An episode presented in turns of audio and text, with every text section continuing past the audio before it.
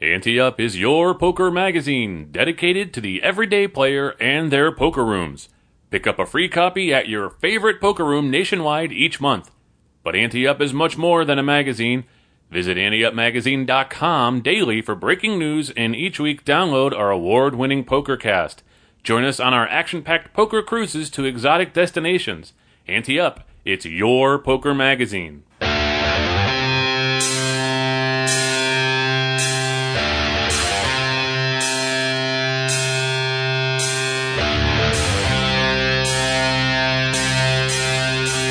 From the Ante Up headquarters in Tampa Bay, Florida, it's the Ante Up PokerCast. And now, here are two guys who think they know how to play poker, Chris Cosenza and Scott Long. It's April 6th, 2018. You're listening to the best PokerCast on the interwebs. I'm Chris Cosenza. And I'm Scott Long, and I prefer to say 2018. I usually say that, but today I thought I'd mix it up a little, throw you off your game. You know what the funny thing is, 2008, yeah, I guess 1979, yeah. Is it weird because it's 2000? I don't know. Maybe. Yeah, because, yeah, well, you wouldn't say 1979, right? Yeah, you wouldn't say 1979, you know, so it's weird. You don't say that, right? You don't say 1979 or 1980, yeah. But you'd say 2018. Yeah, I like 2018. There you go. Well, back in the 1600s you did for the flair. The year of 1648. You're listening to the best poker cast on the, I don't know, what would it be there, on the pigeon, the pigeon notes? Oh, man. How'd they communicate in the 1600s? I have no idea. Yeah, I've, you know, I'm old, but I'm not that old. So. I tell you, they should have been I should have hit record right before I even called you, because they should have heard you hawk up something this morning. I don't know what it was, because it's early for you out there. You're in the West Coast, and it sounded pretty funny, but you're sounding better now, so we're all right. Yeah, this is the real jet-setter lifestyle that I'm too old for. You know, got up yesterday morning. I was supposed to get up at 3:30 a.m. My lift was scheduled to arrive between 4 and 4:10. At 4:13, Laura was like, hey, aren't you supposed to be up? I'm like, oh, my God. Jumped out of bed, turned my phone on. Oh, good, the lift's not here. He's running late. That's perfect. Put my contacts in, threw my clothes on, and in 2 minutes I was outside in the lift. And then I get to the airport, and Laura sent me a message. She's like, you forget anything? I'm like, yeah, my belt. So I had to stop at the – I didn't have time in my connection Atlanta, because no one ever has time for the connection Atlanta, but got to Sacramento, went to the PGA store, and paid more for a belt than I paid for all my belts. Hey, I don't understand. Whenever we did anything business-related and I had to pick you up, or I was waiting for you to pick me up, you were always absolutely incredibly late. Yes. Right? So you're late here, but it only took you a minute to get out of the house and be ready. How are you always late still? If you can physically do it, why aren't you doing it? If you ask Laura, it's because I have no appreciation for other people's time. Yeah, you just don't. That's obvious. I just don't care. No, but I was amazed I could get it. I mean, because now I've started. I used to, you know, because I've traveled more now. I know now, especially with early morning flights, I go ahead and shut down the computer, and I have all the stuff ready to go, and then I have all my clothes hanging that I'm going to wear tomorrow, so I could just grab. So that made it easy. I just had to just grab the stuff I already had planned. Bags are already packed. All right. Out and in the lift, but. All right. And then I think I take the red eye tonight back to New York, so I'm going to be very exhausted by the time you see me back in Florida next week. But given the way you always look, no one would ever know by your appearance that you look exhausted. Very, very true. Right? You just always look like that. And they didn't, you know, and I didn't shower until I got here to Thunder Valley yesterday either. But oh, man. I don't really smell well generally. Yeah, I don't smell you. That's all. Felt bad for those two people sitting next to me on both flights, especially the red eye. But yeah, as we mentioned, I am out here once again at Thunder Valley Casino Resort near Sacramento, California, one of our favorite clients. And so this isn't technically a business trip, because you're not getting charged for this. Mm-hmm. But they're having the grand opening, official grand opening of their new poker room today, which is Wednesday. So I don't know when Chris is posting this show, but if it's Wednesday and you're listening to it, then it's today. Mm. If it's not, then it was on Wednesday and you missed it. But But no, they have this brand new poker room here. It is gorgeous. I think they opened it maybe back in February, maybe.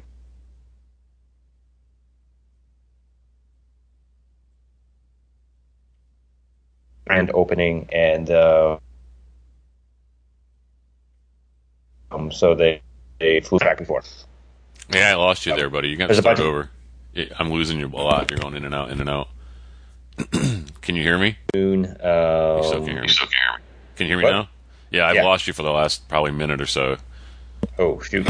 Yeah, you said when you were flying out and stuff, you got to start over from when they opened it in February. That's the last thing I heard clear from you. So, okay. Go ahead. Well, they had a soft launch of the room in February, I believe, and but today is the official grand opening, and today being Wednesday, if you are listening on Wednesday. I'll probably post it Wednesday. All right, good. So anyhow, if you're listening, you've got a couple hours to get down and play in this $560 buy-in celebrity bounty tournament. So Thunder Valley brought a lot of celebrities out here, and I use air quotes for me as being part of that group. But anyhow, but the big highlights: Matt Savage and Mike Sexton are the big ones. But JC Tran, a bunch of other players as well too, and we all have bounties on our head with various different bounty prizes. And one of the bounties, and I'm sure it's not on me, or if it is, I'm very happy for the little easy person that gets to knock me out, is a $1,100 main event seat for the this weekend's WPT Deep Stacks main event.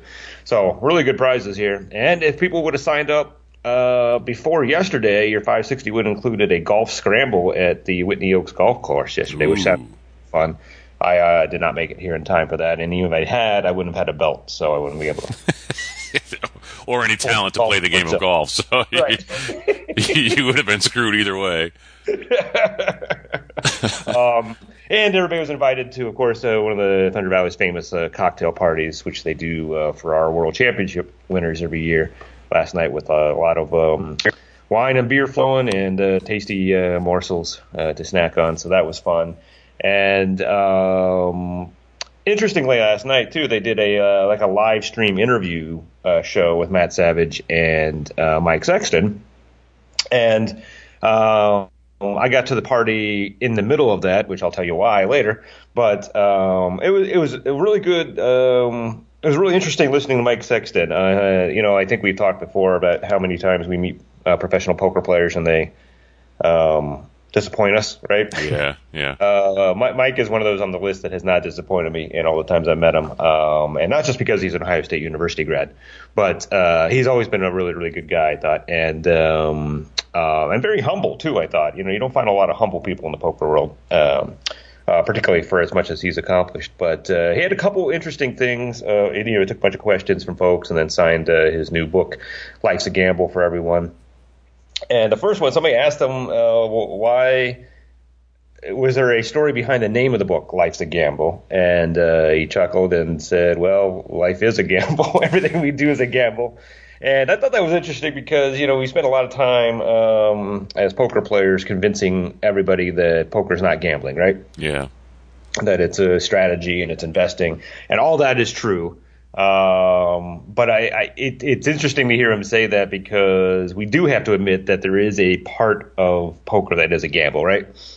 You don't control the cards that come off. You get that one outer on the river and ruins your beautifully planned or played hand against an idiot that doesn't know what they're doing. So, but really everything we do in life has an element of gamble to it. So I think it's probably good, as much as we continue and should continue to convince people that what we do is not gambling, to also be honest and admit that there is some luck to it, right? Sure, and everything, stocks, anything you're taking a chance on everything. So it's a good title, and he's had a lot of gambling things in his life, so.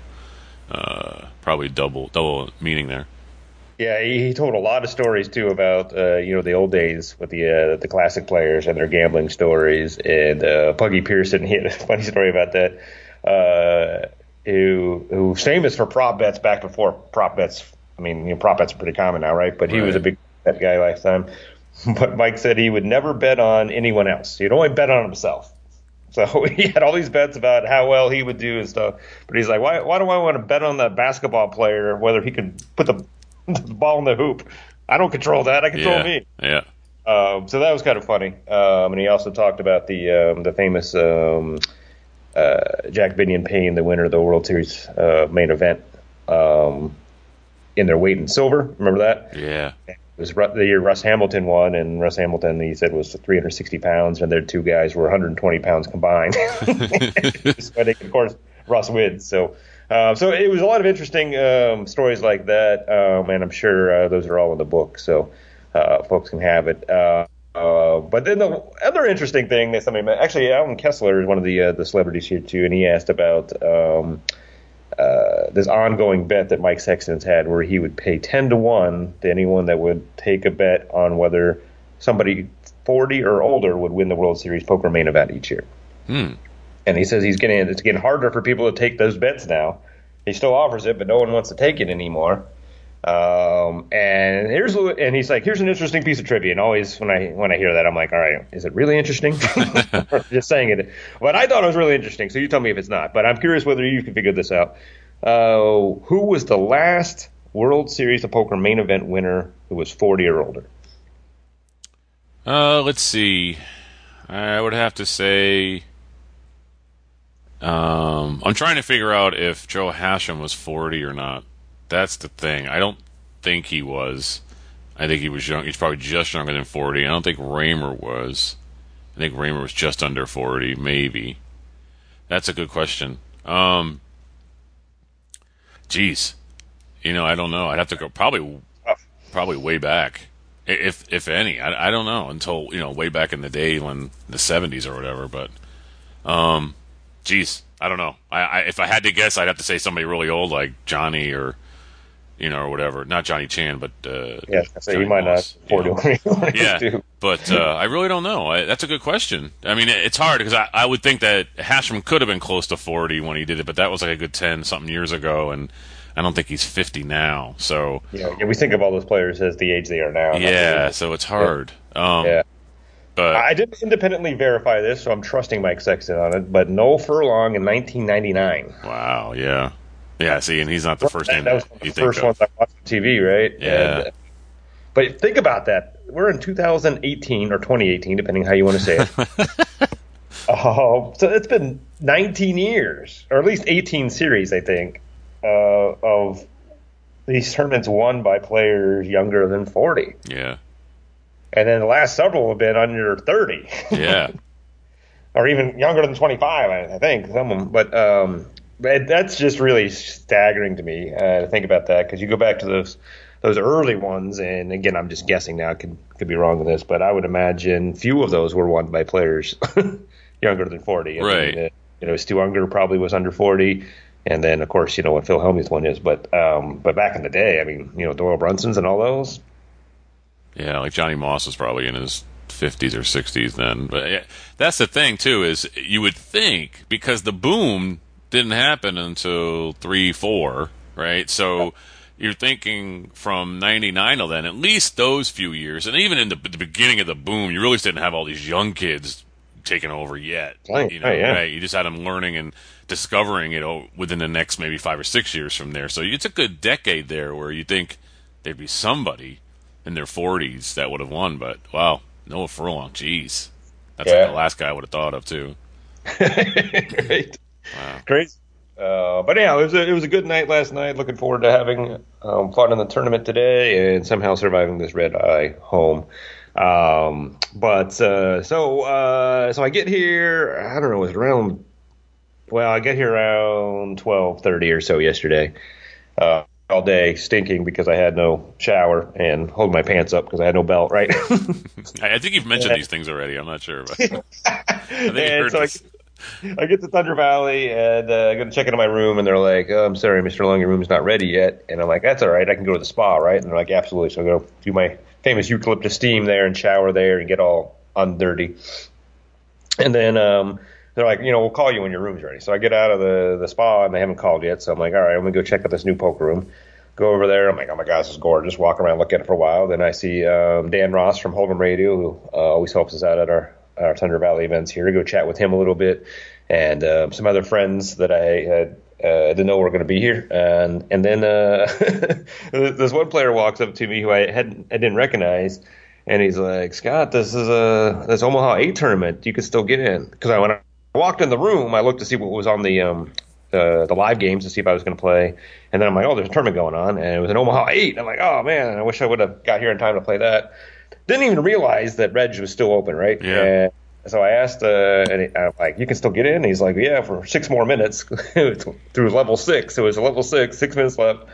So I asked the tournament director, I mean, what's the starting chips? And he's like 12,000. And I think the levels were 300, 600 at that point, and going up to 400, 800. And so I did the quick math, and I'm like, it's $160 buy-in. I'm like, all right, I'll jump in. So I literally ran down, got into this tournament with like 3 minutes to spare by the time I sat down. And went on to do an ICM deal at the end of it as second in chips. Wow. So made like, it was like $1,800 I got paid out for a $160 tournament. I wasn't even planning on playing. 1,800 Skittles. Yeah. Nice job. So that was kind of cool. But it was interesting how I got there, because my first table I sat down, I played literally folded 3 hands before the level ended, and we went on a 15-minute break. I was exhausted. And but within that first 2 hours, at our table were 2 royal flushes, 1 straight flush, and 1 quads. Jeez. And 2 hours at our table, and I was not involved in any of those hands, which is good. So I didn't lose. But I just played really good Omaha. It was funny. I was talking to people yesterday, or actually throughout the tournament, because I was meeting new people, and they were asking about the magazine, how we started. And how much I play, and I'm like, I don't play at all anymore, really. Like, you know, if I play here at Thunder Valley a couple times, and I play on the cruise when we need me to, but that's really it. It's kind of sad, actually, to be honest. Yeah, yeah. We both play poker now, but so this is my first tournament in, 6-7 months at least. Jeez. And I don't know if I even played a hand of poker since then. Since the last cruise I went on, and I skipped the March cruise, so it's been a while, right?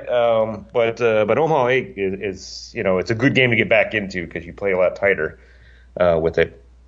And I just played really well, I thought, and chipped up early, and then just kept my chip stack going crazy. Get down to 30 players left, and one of the floors here, who I always go out drinking with when he gets off his shift, showed up and bought me a shot, which I don't do shots anymore. And it was the biggest shot I've ever seen, Chris. I did not shoot it. I gagged it down. Then he gave me a beer chaser, and I'm like, "What was in that?" And he's like, "Oh, let me go ask the bartender what all she put in it." I'm like, "What?" So now nice. I had been flying all day. I had barely any food. And now I just did a triple shot and a beer with 30 players left. And I was starting to feel it. I'm like, "Oh, this is going to be terrible." But kept hitting hands and getting out of trouble, and so we got to the final table. Well, first of all, we did a 2 bubble save. I don't think we've ever done this before. So it paid 13 spots, and with 15 left, someone said, "Hey, how about we pay 14 and 15 their money back?" And I'm like, I always hate those things, right? Mm-hmm. But again, here in my Ante Up stuff, so I can't say no. The woman next to me, I think, was getting kind of upset about it, but we all voted and we all accepted it. And then 2 players went out right away, and I'm like, "Congratulations, everybody. We have guaranteed to lose money now on this deal." But, yeah, so then we get the final table, and we immediately start talking an ICM deal. And here's the thing is I had the cocktail party at 8 o'clock that I was looking forward to, and it was now 8:30. And the whole reason I got in this tournament was I talked to people like, "Oh, yeah, this thing's going to be over by 6 tonight. You'll have plenty of time to get some dinner and then go to the party." And here I am at 8:30.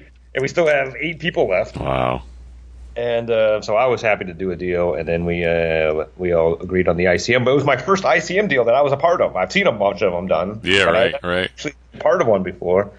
And I think it worked out for me. I mean, we were looking at an even shop of 1,400 at that point, which I would have taken at that point, even though I was second in chips because the blinds were so big. So I ended up getting an extra 300 out of it. Well, you know what Mike Sexton says. Life's a gamble. Life's a gamble. Oh, man. All right. So the Women in Poker Hall of Fame has announced its nominees for inclusion this year. Hermance Bloom, Mandy Glago, Angelica Hale, Haley Hintze, Breho, Karina Jett, Terry King, Shirley Rosario, Kara Scott, Lupe Soto, and Jennifer Tilly, and a panel that consists of current hall members, media, including us, and more will cast their votes this week. So I mangled half of those names, I'm sure, right? Yeah, that's why I didn't. I was going to go right into it and read it for you, and I said, no, I want to see how Scott, who had the biggest shot of his life yesterday and woke up at 5:30 in the morning today, is going to read these names. So I thought it was better entertainment value. Just keep quiet. I'm going to say Lupe should be a shoo-in. Right. All that she's done for poker, she plays all the time, and all she's done for the Hall of Fame itself, the Women's in Poker Hall of Fame. So right there, there's one. So if we're only, I mean, do we vote for two, or is that? And Lips too, though. Huh? Oh no, I know Lips. I'm saying, do we vote for two though, or is it? No, we get 10 votes, and we can spread them out however we want. Oh, so that's right. Okay. One, or we could give everybody one, and somebody, you know, whatever we want. So it's always interesting how they do this. So we have to figure it out. But some media members on there, some people I hadn't heard of, sad to say, on there. Yeah. A lot of WPT people are on here. Some that were at the party yesterday, which is nice to see. That's cool. And, of course, some players that we love. You know, I love Karina Jett. She's always been fun and very nice to us at Ante Up. So we will see what happens here. Yeah, I think Lupe is probably going to get in this year. And she, I think, if I remember correctly, when I read the sort of induction email or whatever they sent out, it was like, hey, I've been fighting it for a decade, but my kids made me a promise to accept a nomination this year. So, you know, so she's obviously probably been on people's minds for a long time, so I think she'll definitely get in. Yeah, it's always one of those awkward things because she's, you know, part of it. So yeah, exactly. That shouldn't exclude you from actually being honored for it as well, too. So we'll see what happens. Yeah, so we'll keep you up to date, see who goes in. Ante updates. We have 3 more Ante Up poker cruises coming up this year, and there's still time to book our 9-night sailing to Aruba, Bonaire, and Curacao on April 13th out of Miami. Is there still time?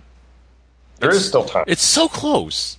Yes, it is. It's like a week away. Poker players like to wait to the last minute. So, in July, we'll be sailing from Tampa to Cuba, and in October, from Tampa to Cozumel. Passengers on all sailings get a 1-month membership to Advanced Poker Training and a quick reference poker odds card from TheGamblingSchool.com. For more info, visit AnteUpCruises.com.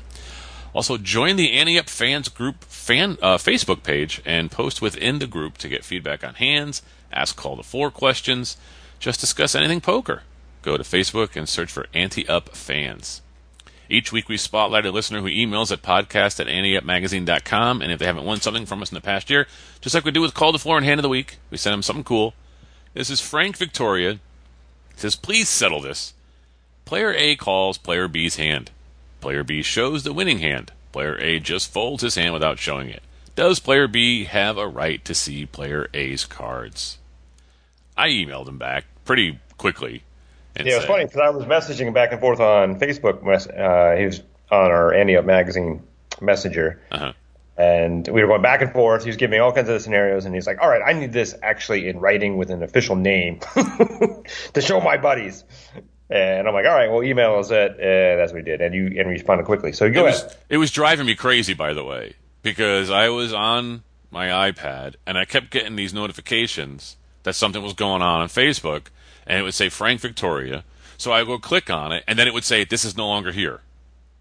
So then I said, I later on again, I clicked on it again. This is no longer here. I'm like, what is this guy?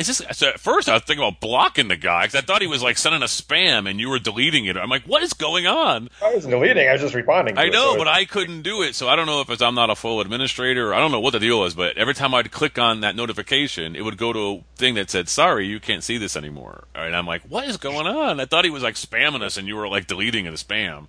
So then I get the email from the guy and I'm like, all right, I see what's going on now. But here's what I said to him. I said, yes.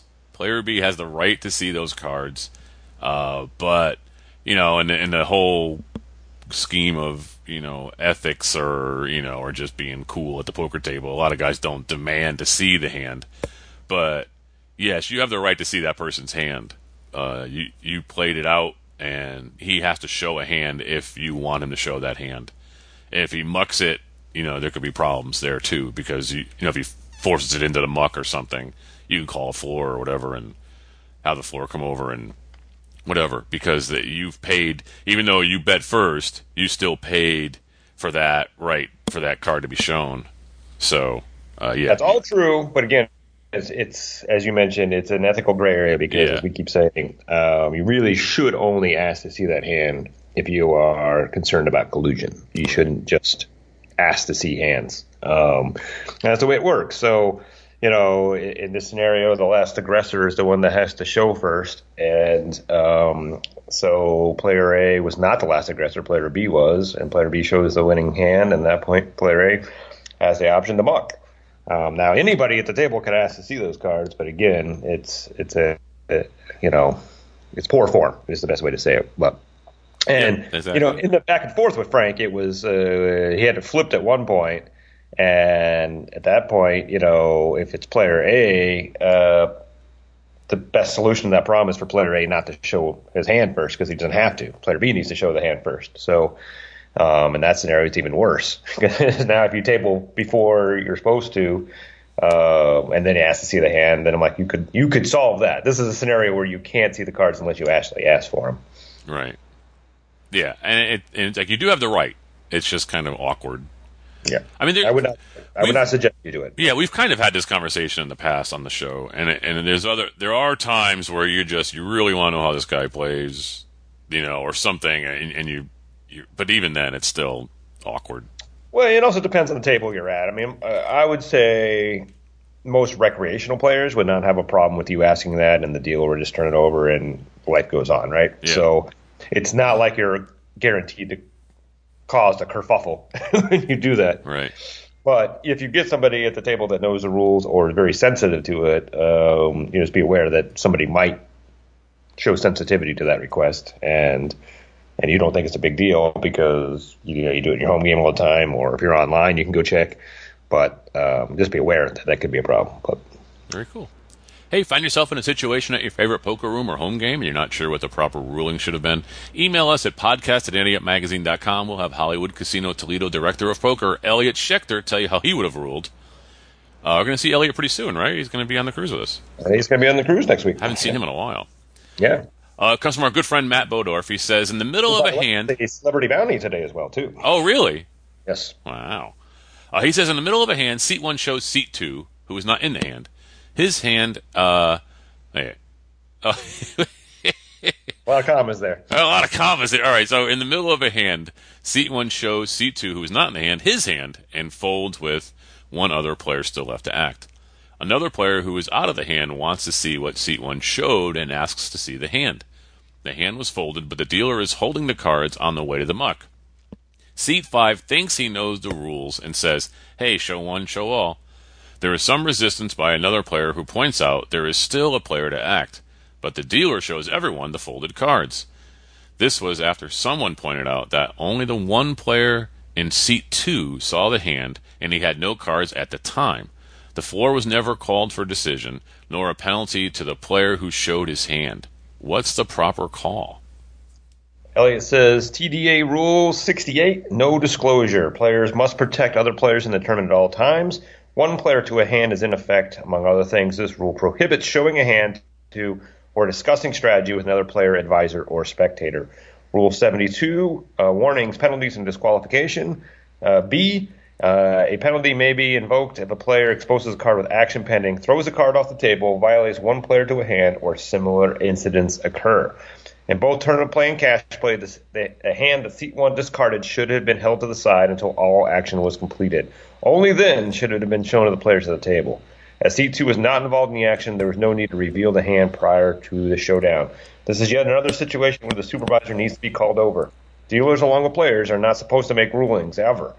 As for a possible penalty, Rule 72 allows for discretion on the part of the supervisor in that situation, but the supervisor needs to be called over to note the infraction and exercise said discretion. It's such a... To me, I don't understand how that's even a question.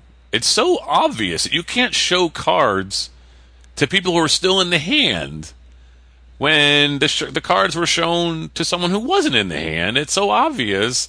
And if it wasn't asked or described a situation to the dealer, then you ask that question. Hey, who'd you show him to? This guy. Anybody verify that? Yeah. Okay, was this guy in the hand? No. Okay, well then I can't show you the cards until the hand is over. It's pretty obvious. Well, once again, this is another variation of what we've been talking about. Well, it seems like 47 shows in a row, but maybe it's only two. But, you know, I still can't wrap my head around this. And this happened yesterday a couple times in the tournament. People are like, look at this hand. It shows me it and then throws it in the muck. Yeah. I'm like, don't show me the hand. You can tell me what you had after the hand is over, and I'm going to believe you. Especially if you're my buddy. Like, you know, so quit doing this showing the hand thing. Just muck.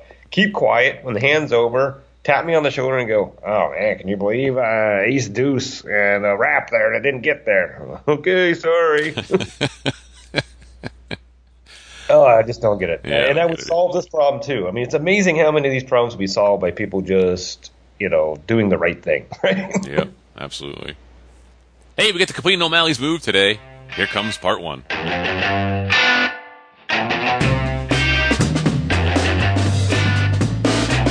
Hello, and welcome to another O'Malley's Move.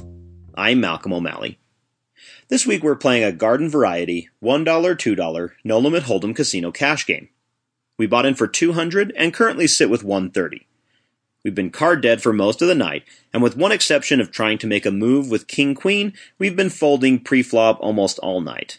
We've been playing for roughly 4 hours. The blind's post. It's folded to an MP who makes the call. It's folded around to us, and we're in the cutoff with, you guessed it, King of Spades, Queen of Hearts. A lot of people would maybe raise here, especially to get the button out, but I'm going to take a conservative approach and just call. We get position, and both blinds call, as we see the flop with about $8 in the pot. The King of Diamonds, Queen of Diamonds, Seven of Diamonds comes down. The small blind and big blind check, but the MP makes it $5 to go. This player has had an up-and-down night, and he likes to gamble. He chases draws and can be an aggressor. We've seen him turn over one nut hand and one bluff, but he does overvalue his hands and oftentimes will call players down with second pair.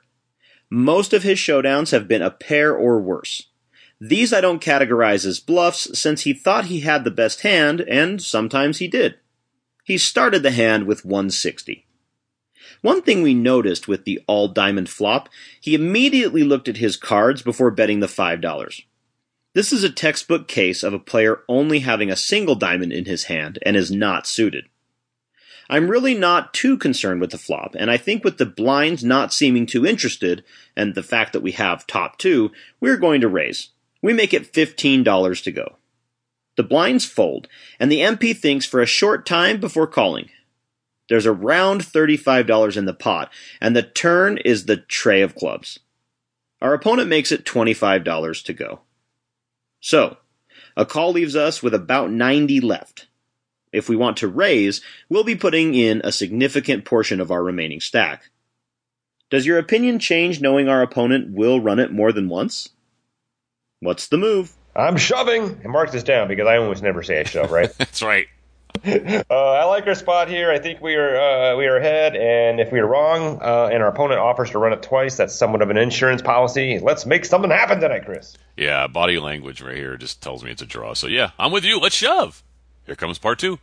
Hello again. I still can't help but think he's only on a flush draw, and I'm pretty sure this guy will run it twice. I think we have the best hand, and if not, we probably have two chances to boat up. We shove. Our opponent goes into the tank. That's good news. And after a short time, calls.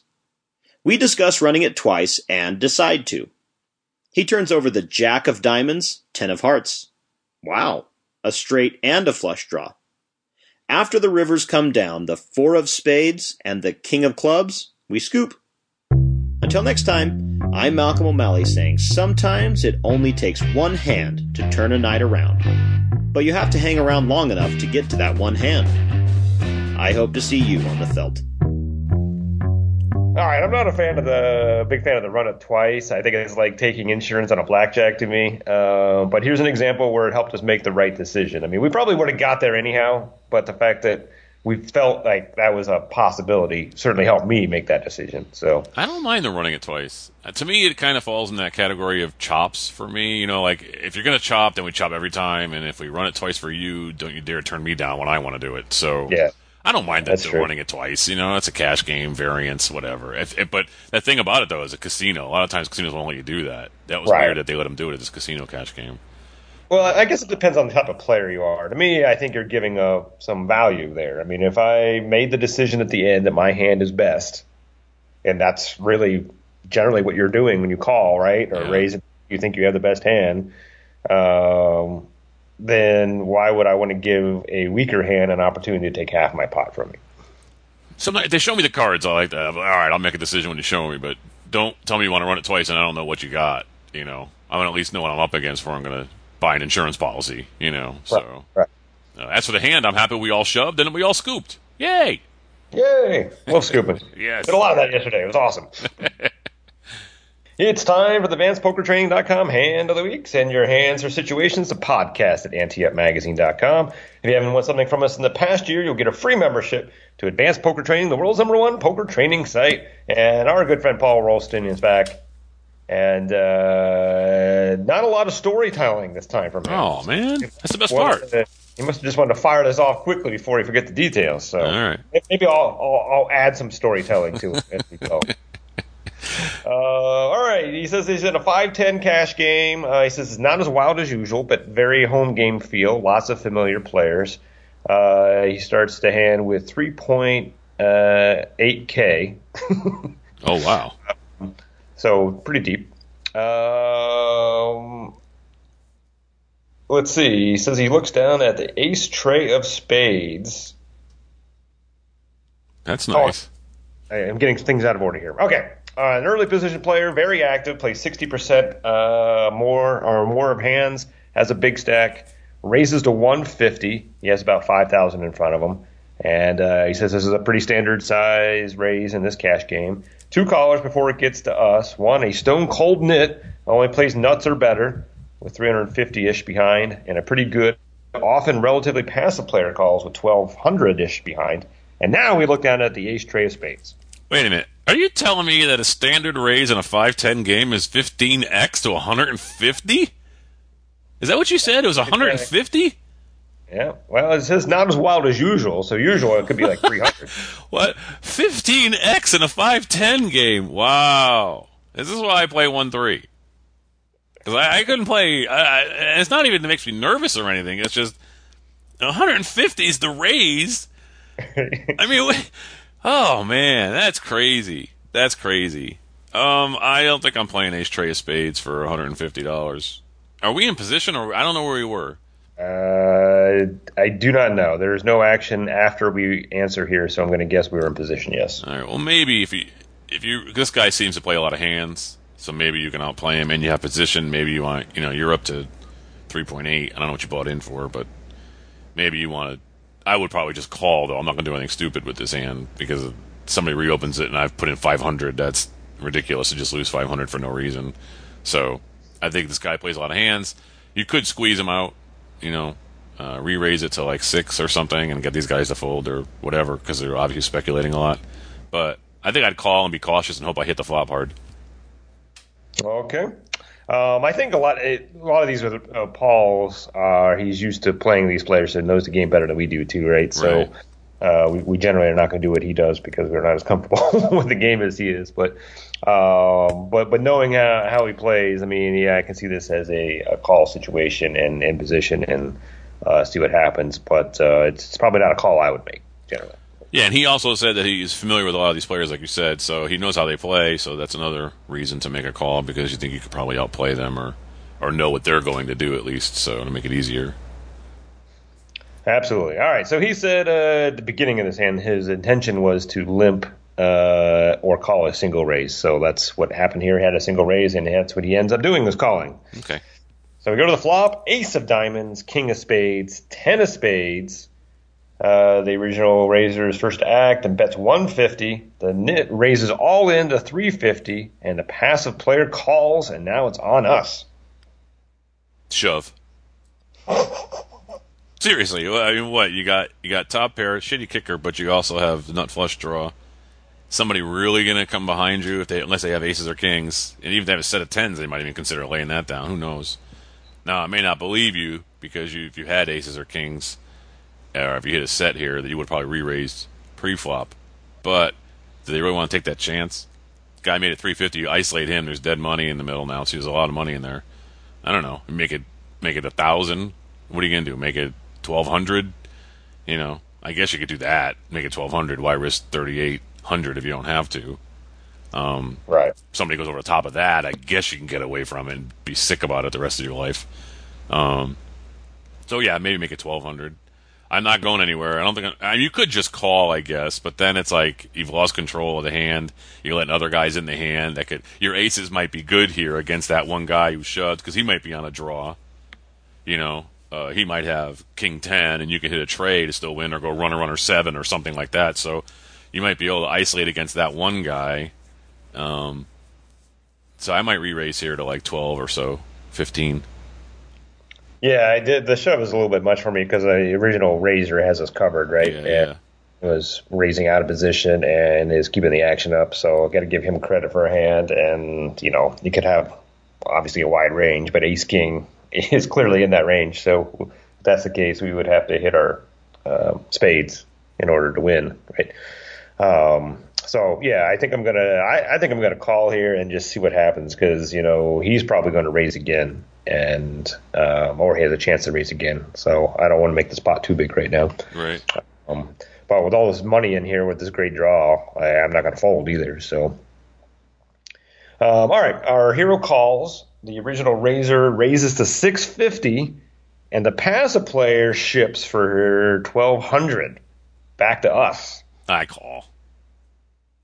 A lot of money in there now, right? Yeah, I was thinking about making it 12 anyway, so you know what I mean. I mean, I might as well just call. But there's still somebody left who has us covered, right?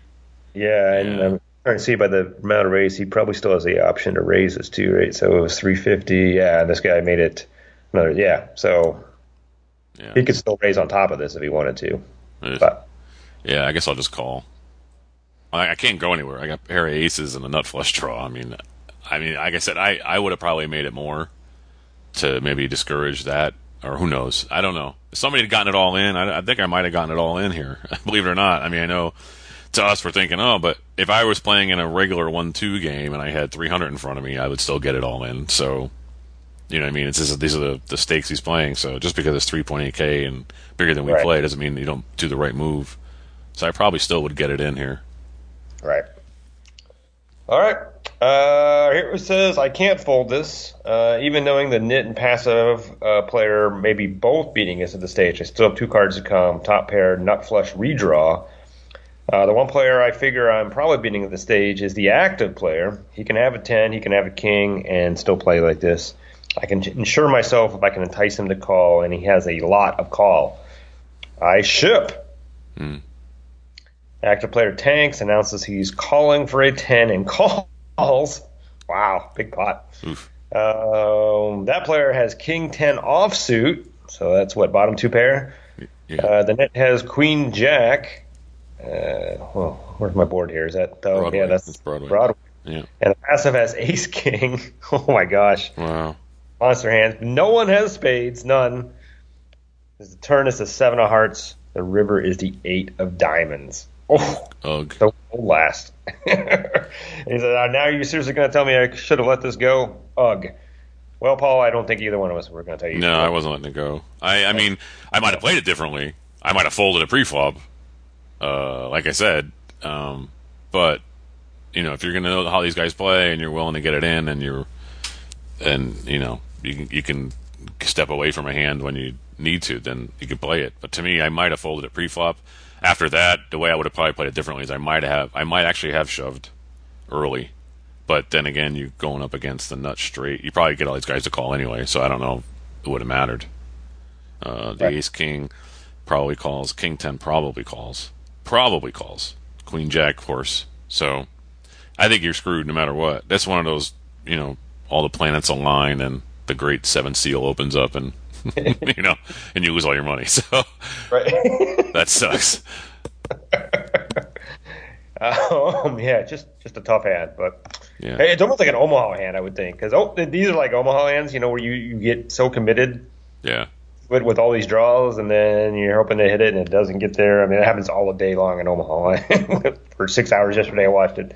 You don't see it as much in Hold'em as you do here, but that happens. Wow. Yeah, and there's no spade. There's literally no spade that could have hurt him, too. They all would have helped. There's no spade that would have made a boat, so, because he had in his hand the ace of spades. Yeah, so that sucks. They had pure outs and didn't get there. That sucks. Hey, but you know what? Cheer up. You're on the show again. All right, buddy, get some rest. I'm Chris Cosenza. And I'm Scott Long. We'll see you at the tables.